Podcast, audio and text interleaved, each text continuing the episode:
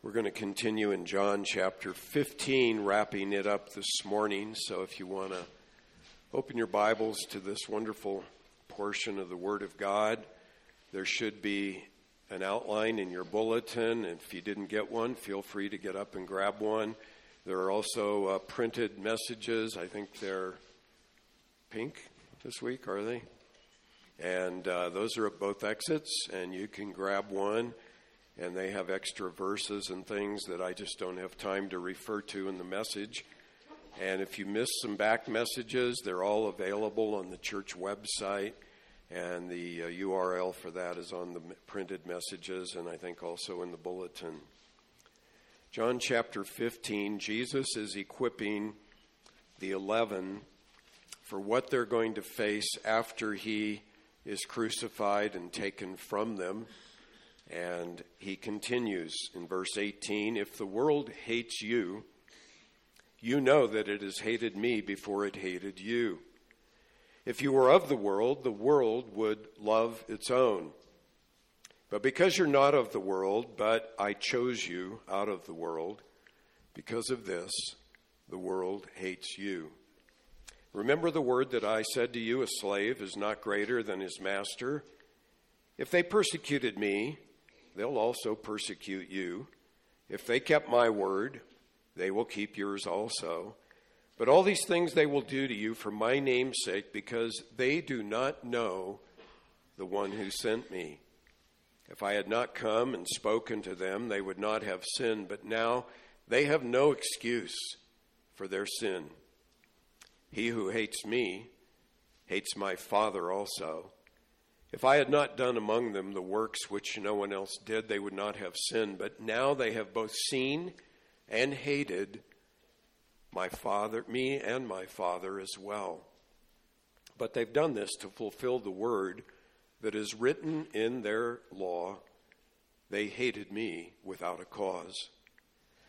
When the Helper comes, whom I will send to you from the Father, that is, the Spirit of truth who proceeds from the Father, he will testify about me, and you will testify also because you have been with me from the beginning.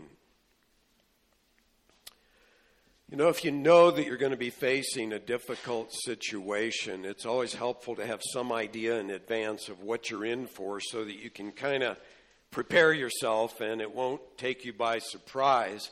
I think I've told you the story before, hilarious event when I was in boot camp in the Coast Guard, and there was a, a recruit who showed up for boot camp with his water skis in one hand and his fishing pole in the other hand. And he was the laughing stock of the entire boot camp.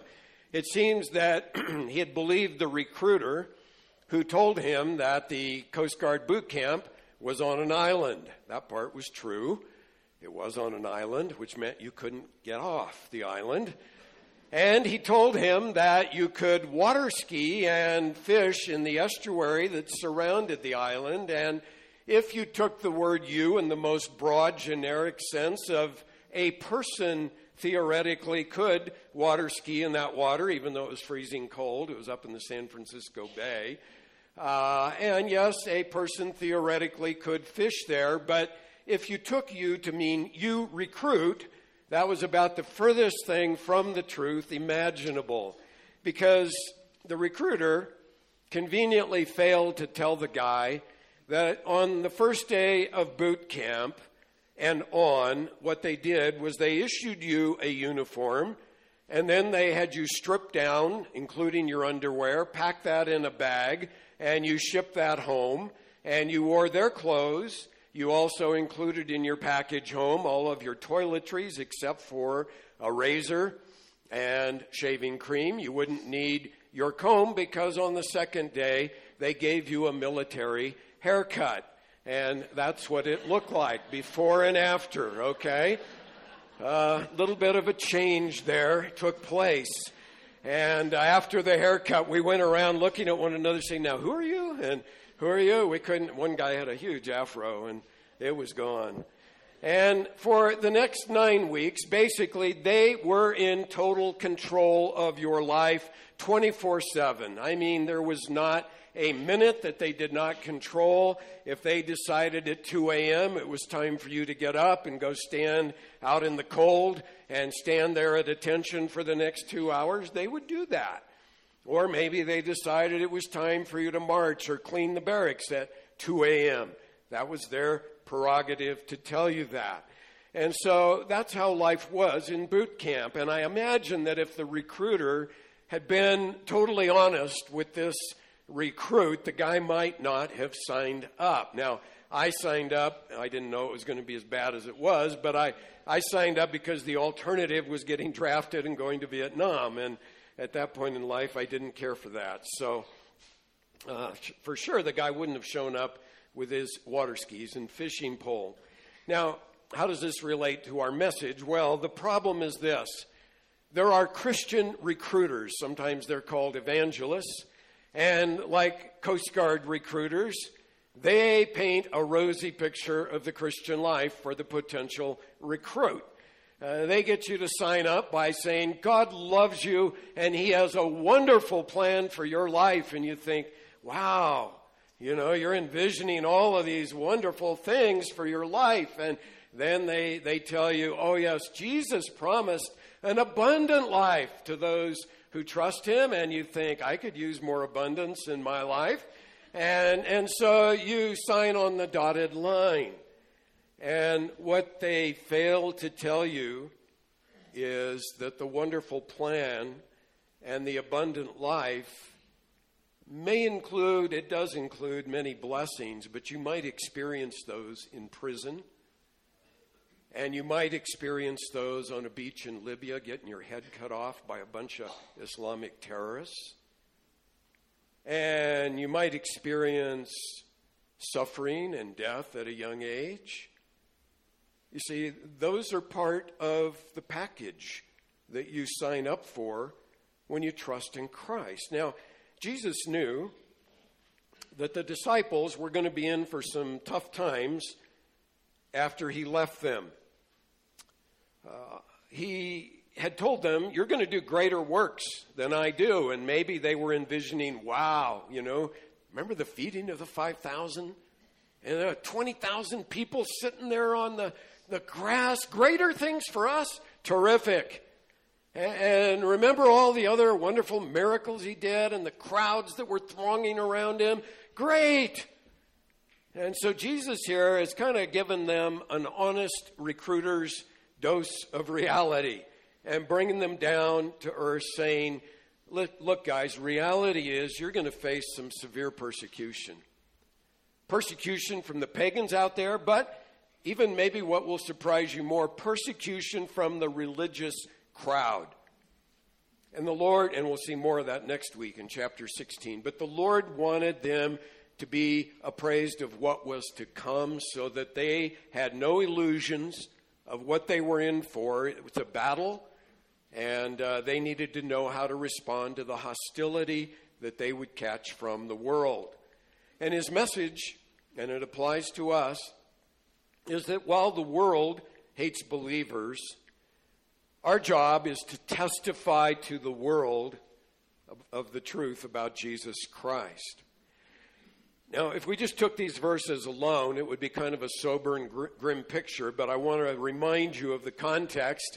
In John 15, 1 through 11, Jesus talked about how we abide or dwell in Him, and we enjoy His love, and we have His joy made full in us. And then in verses 12 through 17, he talked about the love that is between the members of the Christian faith how we are to love one another. It's in the context of our relationship with the Lord and our relationship with one another as brothers and sisters that we are then strengthened and equipped to fight the battle and face the hostility of the world out there. And our text falls into two sections. In verses 18 to 25, Jesus presents the world's hatred of Christians and then in verses 26 and 27, he gives our responsibility toward the world when it hates us. So, first of all, let's look at verses 18 to 25, where Jesus shows that the world hates believers because it hates him, Jesus Christ. Five things here to note about the world's hatred. The first is that hatred or love for Jesus Christ is what either divides or unites people. There's a great contrast between verse 17 and verse 18. In verse 17, Jesus commands his followers to love one another, and then in verse 18, the world is known for its hatred of believers. Jesus is emphasizing the word world here. He uses it six times in verses 18 and 19. The world refers to the organized system that is under the domination of Satan. It is opposed to God and to God's rightful king Jesus Christ. In 1 John 5:19, the same writer of John's gospel, the apostle draws this contrast. We know that we are of God and that the whole world lies in the power of the evil one. So, great contrast between the people of God and those who are under Satan's domination. Now, if we were to go out on the street today and just stop strangers and ask them, Do you hate Jesus Christ? Probably most of them are not going to say, Yeah, I just hate the guy. Uh, rather, they would probably say, I don't have anything against Jesus. I imagine he was a good moral teacher, and uh, that, that's fine. I have a good view of Jesus. And if you ask those same people, well, tell me, do you follow the devil? They would say, What? You know, what do you think I am? I'm not a Satan worshiper. Come on. You know, I, I don't worship Satan or follow him. And so they, they don't follow Jesus, but then they would say they're not openly opposed to Jesus and they're not aware that they're following the devil, even though they are. I mean, they subscribe to godless values, they ignore God in their daily lives. Uh, unless maybe they get in a crisis and then they pull the God lever, you know, help, help. Everyone believes in prayer in a foxhole, as they say. But, you know, the average believer uh, is not going to say, well, I hate Jesus, I hate Christians, and oh, I love Satan. That's just not where they're at. Uh, he's just kind of living his life, you know, as he sees fit, trying to find some means of happiness. And uh, he's content to let religious people be Jesus freaks if they want to be. You guys follow him. I go this way, and we're all happy. But Jesus says in verse 18 if the world hates you, you know that it has hated me before it hated you. Now, the word if there is not uncertain, like maybe they will, maybe they won't. In, in the Greek, they, there are four different or five different ways of expressing a conditional sentence. And this way means if and in fact they will. It's a certainty. They will hate you. And the Lord wants us to know that behind the world's hatred for us, is the fact that first, they hate the Lord Jesus. And he adds something further in verse 23 He who hates me hates my Father also. So they're God haters. You can't separate Jesus from God. Now, you might wonder, though, still, well, why does Jesus say that the world hates both him and the Father as well as all believers? when most unbelievers are going to say, I don't, I don't have anything against Jesus or against Christians as long as they stay in their corner, let them do their thing. Why does he say that they hate him? Well, he makes a similar statement in Matthew 12 30. He says there, He who is not with me is against me. And he's painting the contrast in black and white to make the point there's not a gray zone, folks. There's not a gray zone. You're either with Jesus or you're opposed to Jesus. And you either love Jesus and his Father and all who follow Jesus, or Jesus says no, then you hate us all. And the reason he does that, I think, is a lot of folks like to straddle the, the, the thing with one foot on the dock and one on the boat. You know, they want to be in both places. And Jesus is saying, folks, the boat's leaving. You're either on the boat or you're on the dock, but you're not in between, okay? Get on or get off. Following Christ has to be an all or none kind of proposition. uh, Dr. Uh, Donald Carson, he points out that we see the world's hatred in uh, people, and we have plenty of them in Flagstaff, people who claim to be liberal and they claim to be tolerant of differing viewpoints. Uh, and yet, they're not so tolerant when it comes to Christian absolutes. And he, he states it this way He says, They demonstrate their forbearance and their large hearted goodness when they confront diverse opinions, varied lifestyles, and even idiotic practices. But if some Christian claims that Christianity is exclusive, as Jesus insisted, or that moral absolutes exist because they are grounded in the character of God, as the Bible teaches, or that there is a hell to be shunned and a heaven to be gained, the most intemperate language is used to excoriate the poor fool the world hates. The second thing to note about the world's hatred is that it hates because Jesus exposes their sin. Notice verse 22.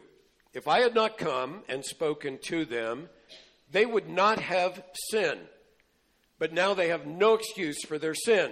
Jesus adds in verse 24, If I had not done among them the works which no one else did, they would not have sinned, but now they have both seen and hated me and my Father as well. Now, what does Jesus mean by that? Obviously, he doesn't mean that if he had not come, people would not have any sin, they would be guiltless before God, because the Bible is clear all have sinned.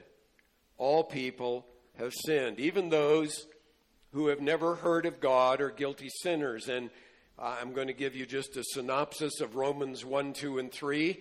In chapter 1 of Romans, the Apostle Paul says that everyone has evidence that there is a creator.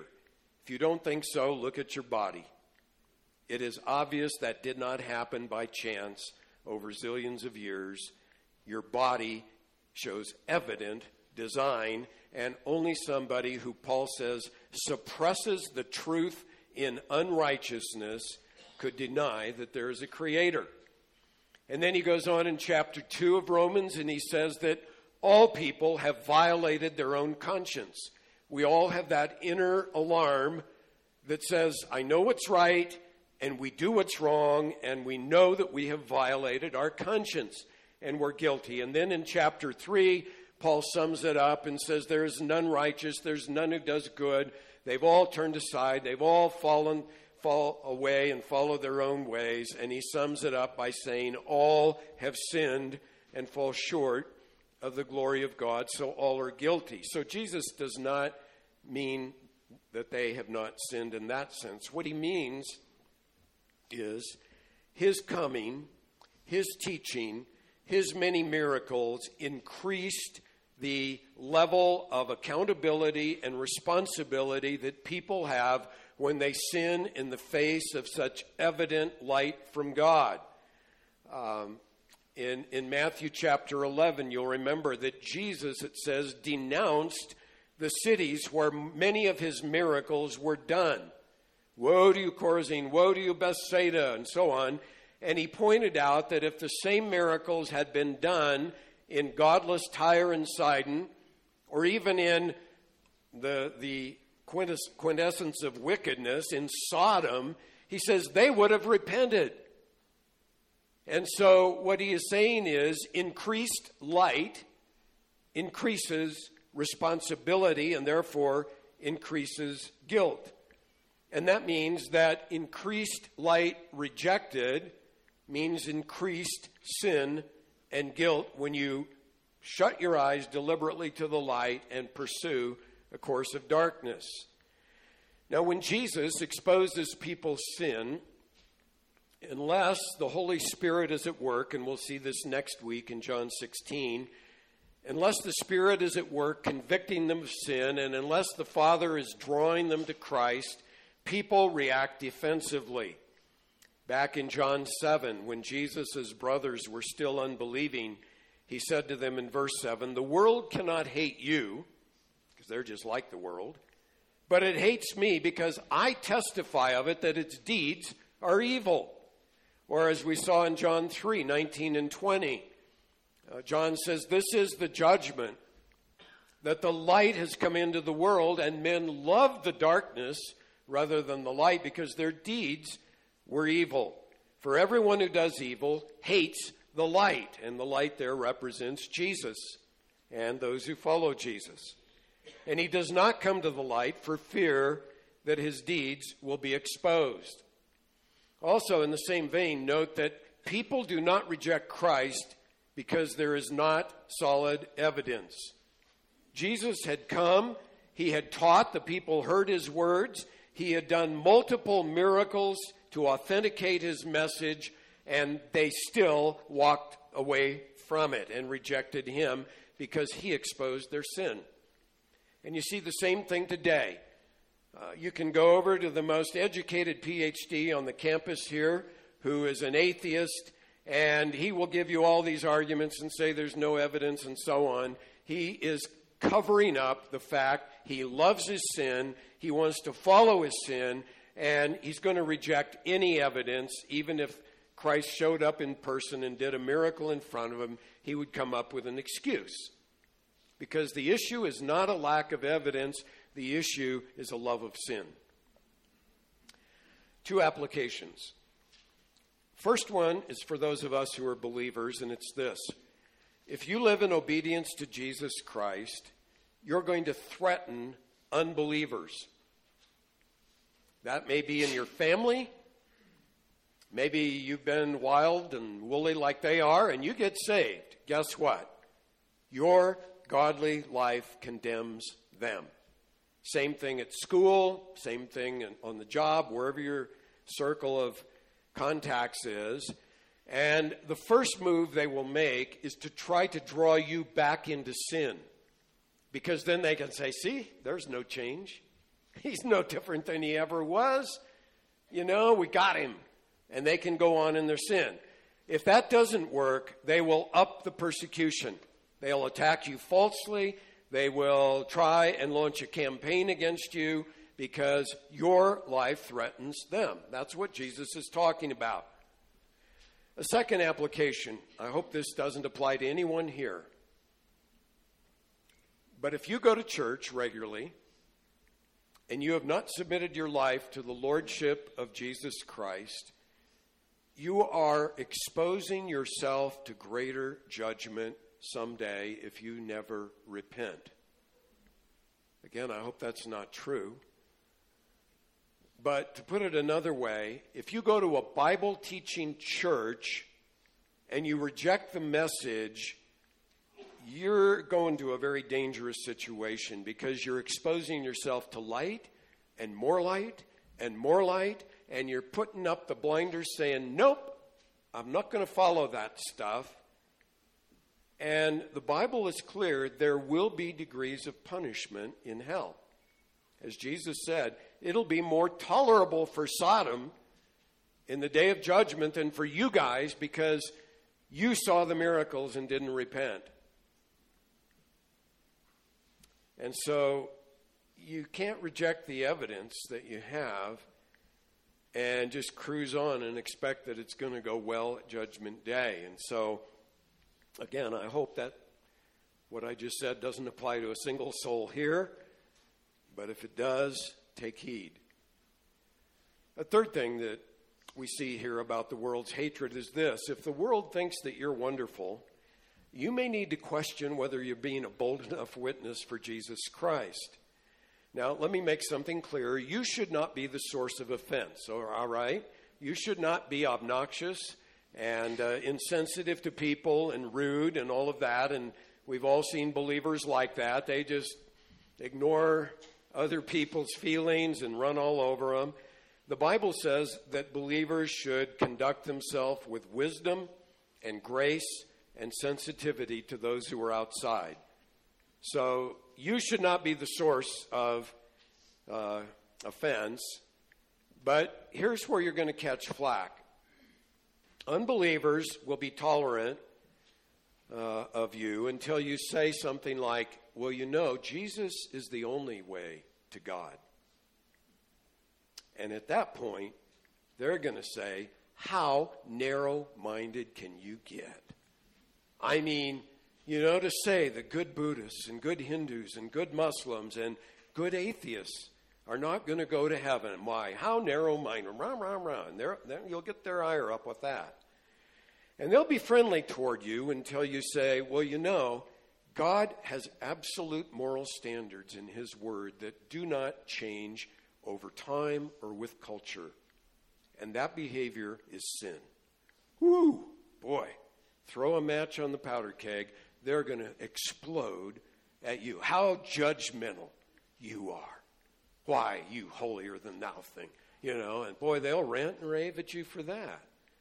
Or they're going to be tolerant of your Christianity until you refuse to lie to cover up their wrongdoing. Or maybe you refuse to lie or cheat in order to profit the company.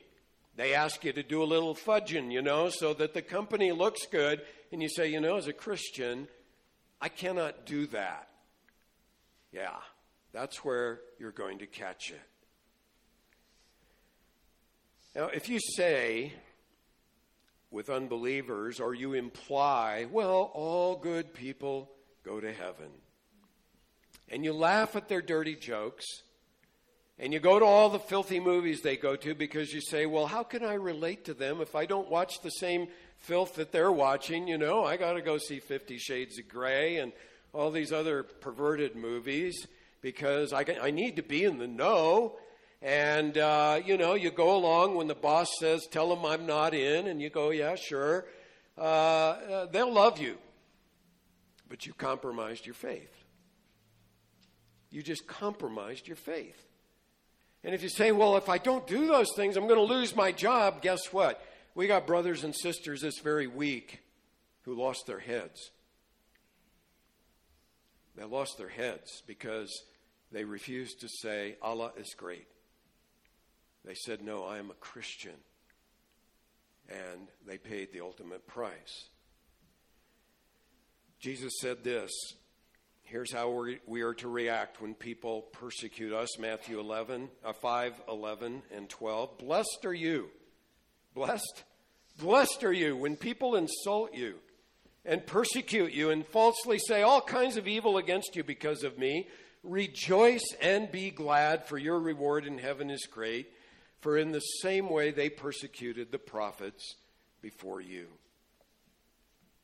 So, first thing hatred or love for Jesus is the dividing line. Second, the world hates because Jesus exposes their sin.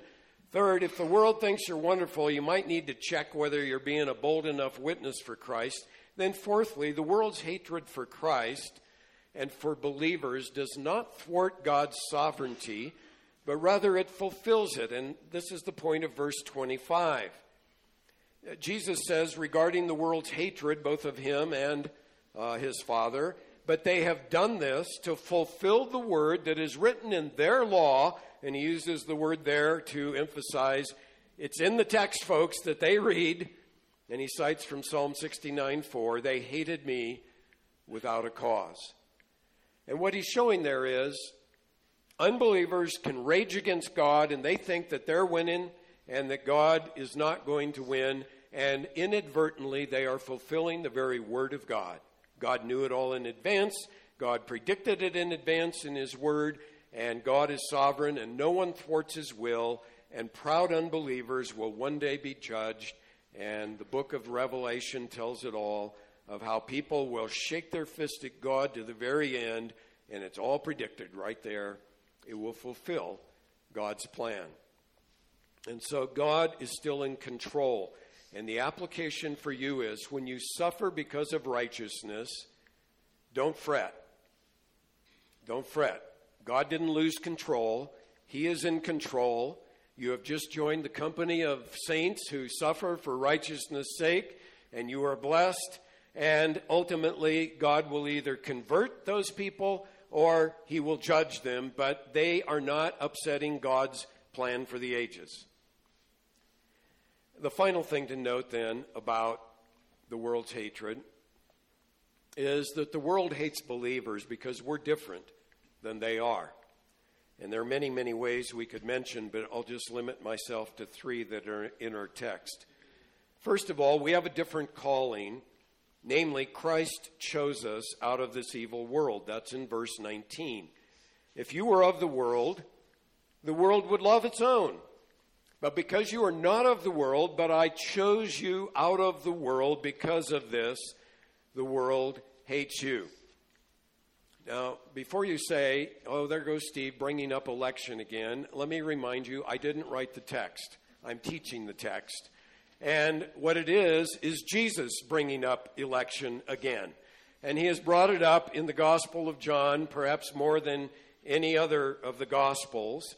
If you remember back to when we were in John chapter 6, uh, Jesus taught divine election very clearly there. But proud people like to think, no, I chose God of my own free will. And Jesus there says, no, you didn't. No one can come to me unless the Father who uh, draws him. The Father chose them, He gave them to me. The Father draws them. And as a result of that, there's a rather startling verse in John 6 66. As a result of this, and this is Jesus' teaching that no one can come to him unless it's been granted by the Father in verse 65, as a result of this, many of his disciples withdrew and were not walking with him anymore. They couldn't handle God's sovereign election. And, you know, there are many today who say, even many who profess to be Christians, well, if God chose only some, then he's not fair. That's a blasphemous thing to say. God is God, and you're not God. And when you get that straight, you don't have a problem with divine election. When you get it straight, I am not God, God is God. Then you're okay with it. And as I pointed out when we studied John 6, Jesus taught God's sovereign election to unbelieving Jews. And they were proud of their religion. And they were proud that they were Jews. And Jesus makes it clear you don't have anything to be proud of. You're a sinner.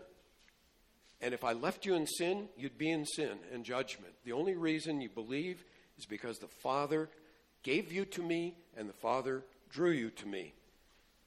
And I, I could go on and on, and I won't, but let me just say this never ask God to be fair with you. That's a bad prayer. You don't want God to be fair with you, you want God to be merciful to you, the sinner. And when you see that God is gracious to sinners, you say, Oh God, that's what I need. Because without your grace, I'm going to go on resisting you. And I need mercy, I need grace. And the world hates that. See, we have a different calling, we're chosen. Second thing, we're different, we have a different master. Jesus is our Lord. And the world serves Satan. Verse 20, Jesus implies we're his slaves and he's our master. But as we've seen already, Jesus calls Satan the ruler of this world. Uh, Satan is the God of this world. According to 2 Corinthians 4 4, he has blinded the eyes of unbelievers so that they cannot see the light of the gospel. They, they, they don't have the capacity to see it because Satan blinded them. And that's how we all were before God rescued us. We were in Satan's domain of darkness, and we were happy to be there. God, who said, Let light shine in the darkness, has shone in our hearts to show the light of the gospel of the glory of Christ, 2 Corinthians 4 6. And God delivered us from Satan's domain of darkness, and now we are in Christ's kingdom of light, Colossians 1. And what that means is this the world does not understand how we think, and the world does not understand why we do what we do, how we behave. Uh, the world has the view well, people are basically good people. The Bible says, no, they're not. People are inherently sinners, even if outwardly they're good. And people in the world are living for their own agendas, whereas the Lord's people are living for His agenda, His kingdom. people in the world, as I said, they make up their own relative moral standards. I just had an email yesterday that uh, Rob Bell is now the religious guru on Oprah Winfrey's TV show. And uh, they cited Rob Bell telling Oprah that homosexual people are all good people and they deserve to be happy and married to one another. And so he's just bought into the world's relative moral standards, and the world loves that. They love that. But of course, they don't understand when you say, you know, God has ordained that a man and a woman be joined in marriage for life. That's offensive to the world, but it's the truth of God. So we ha- are different because we're chosen. We're different because we have a different master. And then, thirdly, Jesus says we have different knowledge. We know the Father, he says in verse 21, uh, but the world does not. He says, But all these things they will do to you for my name's sake, because they do not know the one who sent me. And that's the fundamental problem of people in the world. They do not know God.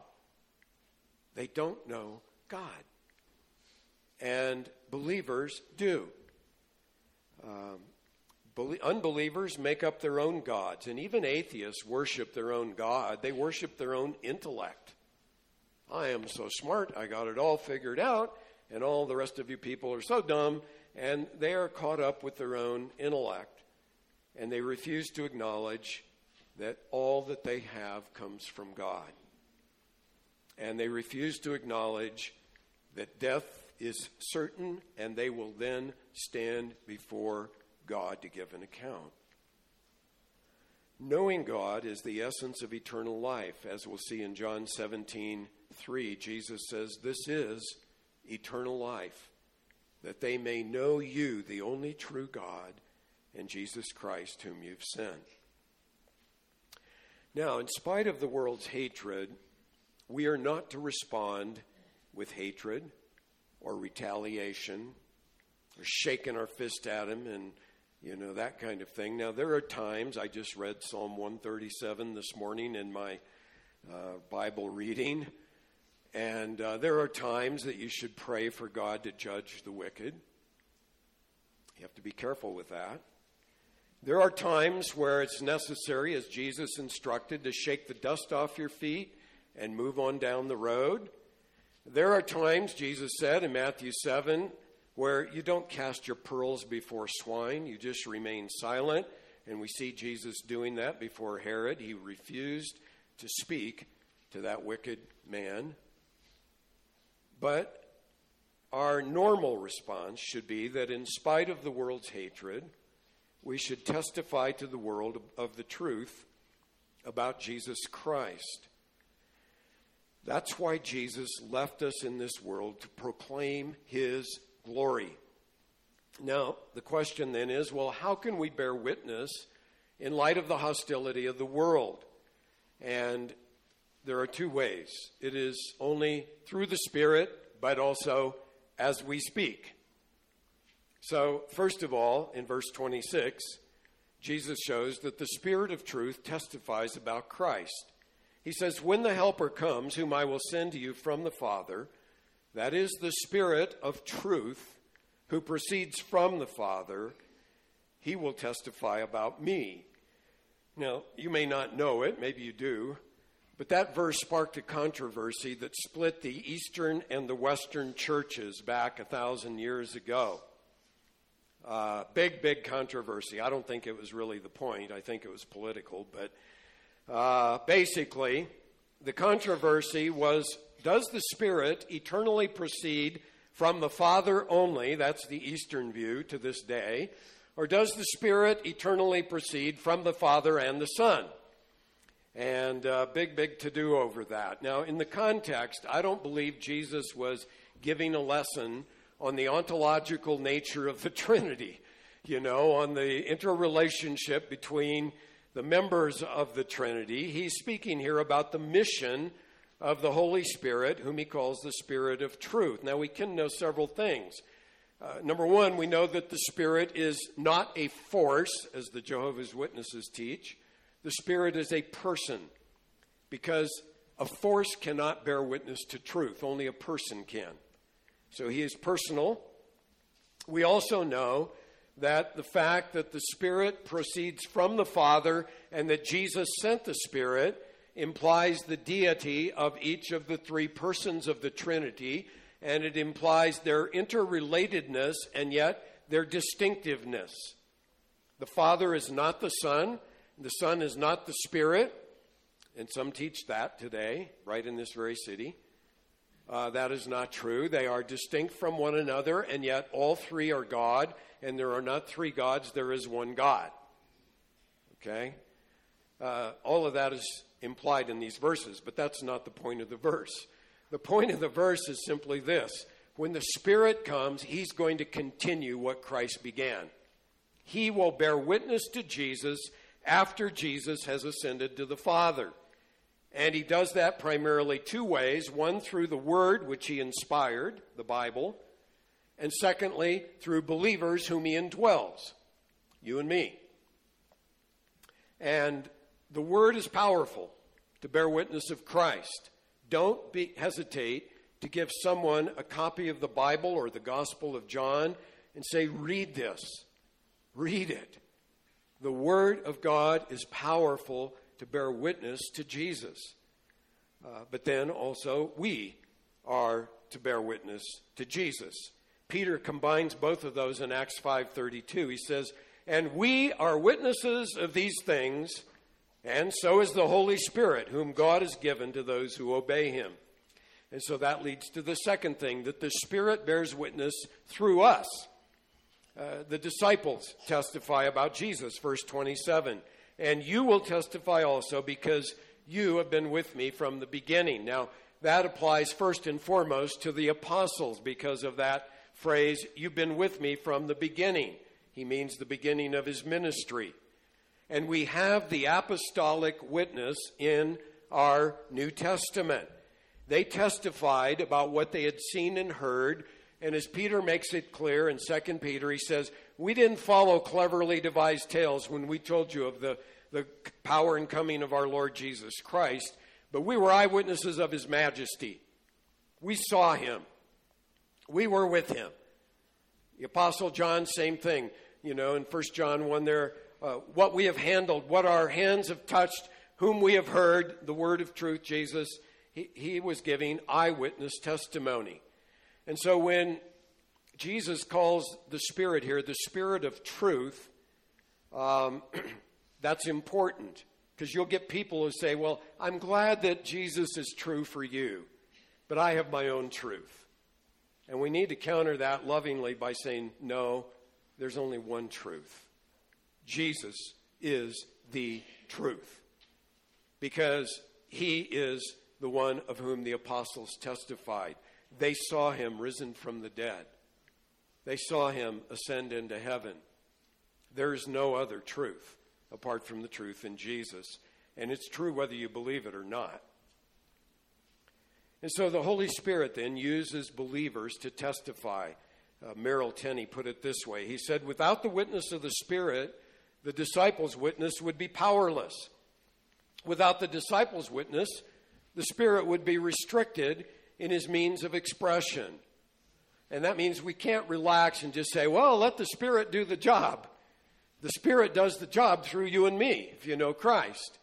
And uh, so we have to give verbal witness to the truth about Jesus as he gives us opportunities. I'm going to wrap this up with three applications.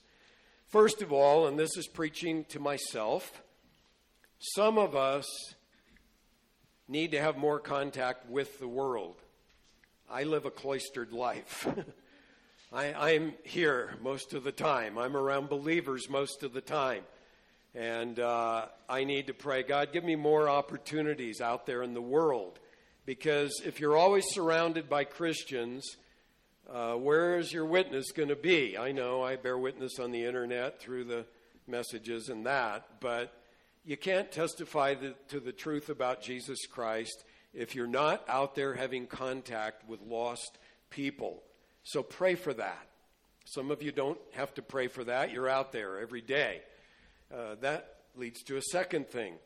Pray for alertness to the opportunities you have and for boldness when you speak. If you're like me, I'm, I'm slow. And about an hour after an opportunity, I think, hmm, I should have said such and such back then an hour ago, and I muffed it. I blew it. And so I have to pray all the time, Lord, give me the quickness of mind to respond when the opportunity comes, because often they come unexpectedly. Somebody says something, and I'm going, oh, wow. And I need to right then be able to speak for Christ. And, uh, and then pray for boldness. I don't think probably most of us err on the side of being too bold. Maybe there's some of you who are, but most of us, I don't think so. And here's why the Apostle Paul asked for prayer for boldness. Paul, the guy they stoned, he gets up and goes right back and preaches to them again, you know? Here's what he said Ephesians 6 19 and 20. Pray on my behalf that utterance may be given to me in the opening of my mouth. So he's praying for the opportunities that he'll speak. And then he adds, to make known with boldness the mystery of the gospel, for which I am an ambassador in chains, that in proclaiming it, I may speak boldly as I ought to speak. If Paul had to pray that, then you and I need to pray that too. And then finally, expect from the world what Jesus received from the world, and that will be mostly hatred, but some fruit. Verse 20 If they persecuted me, guess what? They will persecute you. But here's the better side if they kept my word, they'll keep yours also. So if you go out expecting everybody's just going to say, Wonderful, praise the Lord, glad to hear this message, you're in for a rude shock. They won't. You're going to catch flack. On the other hand, if you think, nobody's going to believe, all I'm going to catch is flack, you won't even go out and open your mouth. And that's not true because Jesus said, if they kept my word, they'll keep yours also. And so you go out proclaiming the truth, bracing yourself for opposition, but knowing that some will respond. God has his people out there that haven't yet come to faith and some will respond. And so I hope we're all encouraged to keep proclaiming the good news of Christ, even when you catch the world's hatred. Father, we struggle. I know I have many failures to confess in that area. And I'm sure I am not unlike my brothers and sisters. And I would ask, Lord, that you would uh, give us opportunities this week to speak the good news of Christ to those who are perishing, and that you would fill us with your spirit, that we would speak as we should, with sensitivity and yet with boldness.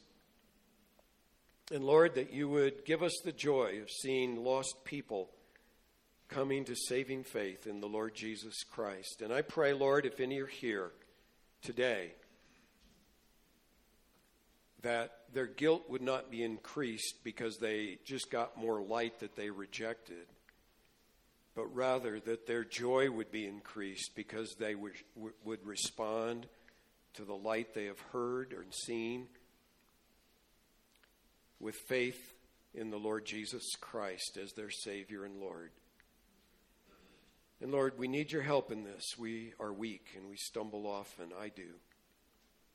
And we thank you for your grace in Jesus' name. Amen.